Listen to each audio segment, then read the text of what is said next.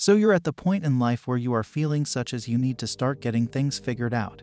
But thanks to your ignorance, you spend all of your free time on games, TV shows, and social media. I cannot do anything about your sloth, but after watching this video, hopefully, you will not be quite so ignorant. Getting your confidence up involves a three step attack. 1. Fix your basics. Part of the rationale you are feeling so anxious and helpless is because you've got it in your head that you're worthless. Maybe not completely worthless, but people your age are miles better than you, and both you and that they realize it. Before you'll start telling yourself, damn those people, I know I'm awesome. You've got to do a reality check or a minimum of efforts to be on your way there. Your tasks are keep those grades high, lift weights, eat a diet high in protein, dress better, get a halfway decent haircut, clean up your room, your locker, your car, learn to cook. 2. Rewire your mindset. Most of you guys have convinced yourself that you simply have some quiet depression. Maybe you do or maybe you do not.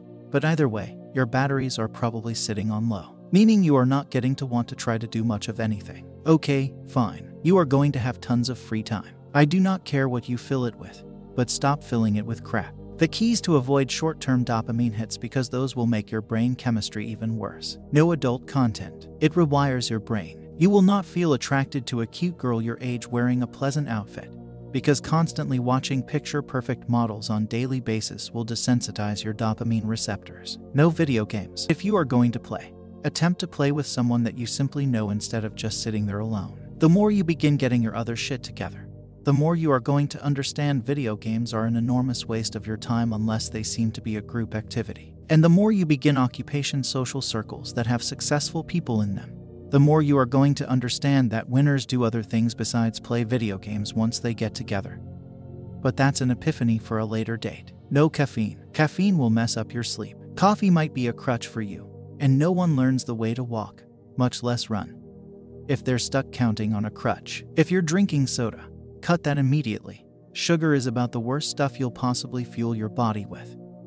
And it will rot the teeth out of your head. Learn from people that you admire. There are many people out there that do have their life together, and they are quite willing to inform you ways they did it for free of charge. During this day and age, the sole excuse for not knowing the way to do some basic shit isn't having the willingness to hunt it out. Don't binge on entertainment. Reading, exercise, meditation, walking the dog, hobbies like painting or photography, where you're making something within the world, a part time job, doing chores. Stop thinking you do not have time to try to do stuff. Most of you're wasting 4 plus hours each day between video games, YouTube, and Netflix. If you set yourself a rule to avoid all that, you would be amazed what proportion of your day still must be crammed with something. You'll make it something worthwhile, both male and female are on dating apps thinking that the things that they consume are what defines their personality, instead of the things they produce. It's to not your credit that you simply just like the game The Thrones. A retarded ape could also just like that too. Define yourself by what you can do. Get more sleep. Quality sleep when it's dark outside,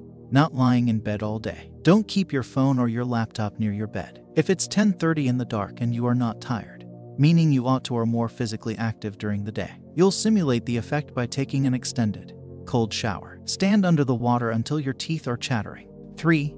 Develop social skills. Here's something tons of individuals do not realize. Within the absence of major trauma like going to war or losing a parent, a breakup is nowhere near being within the same ballpark. Women are replaceable. Also, once you've broken through a specific sort of social anxiety, it's gone forever. There's little to no backsliding. Desensitization will do the trick. Go do things that scare you a touch bit. It'd take three or fourfold before it stops scaring you in the least. But once that problem is solved, it's solved permanently. Focus on things that you simply have a legitimate interest in.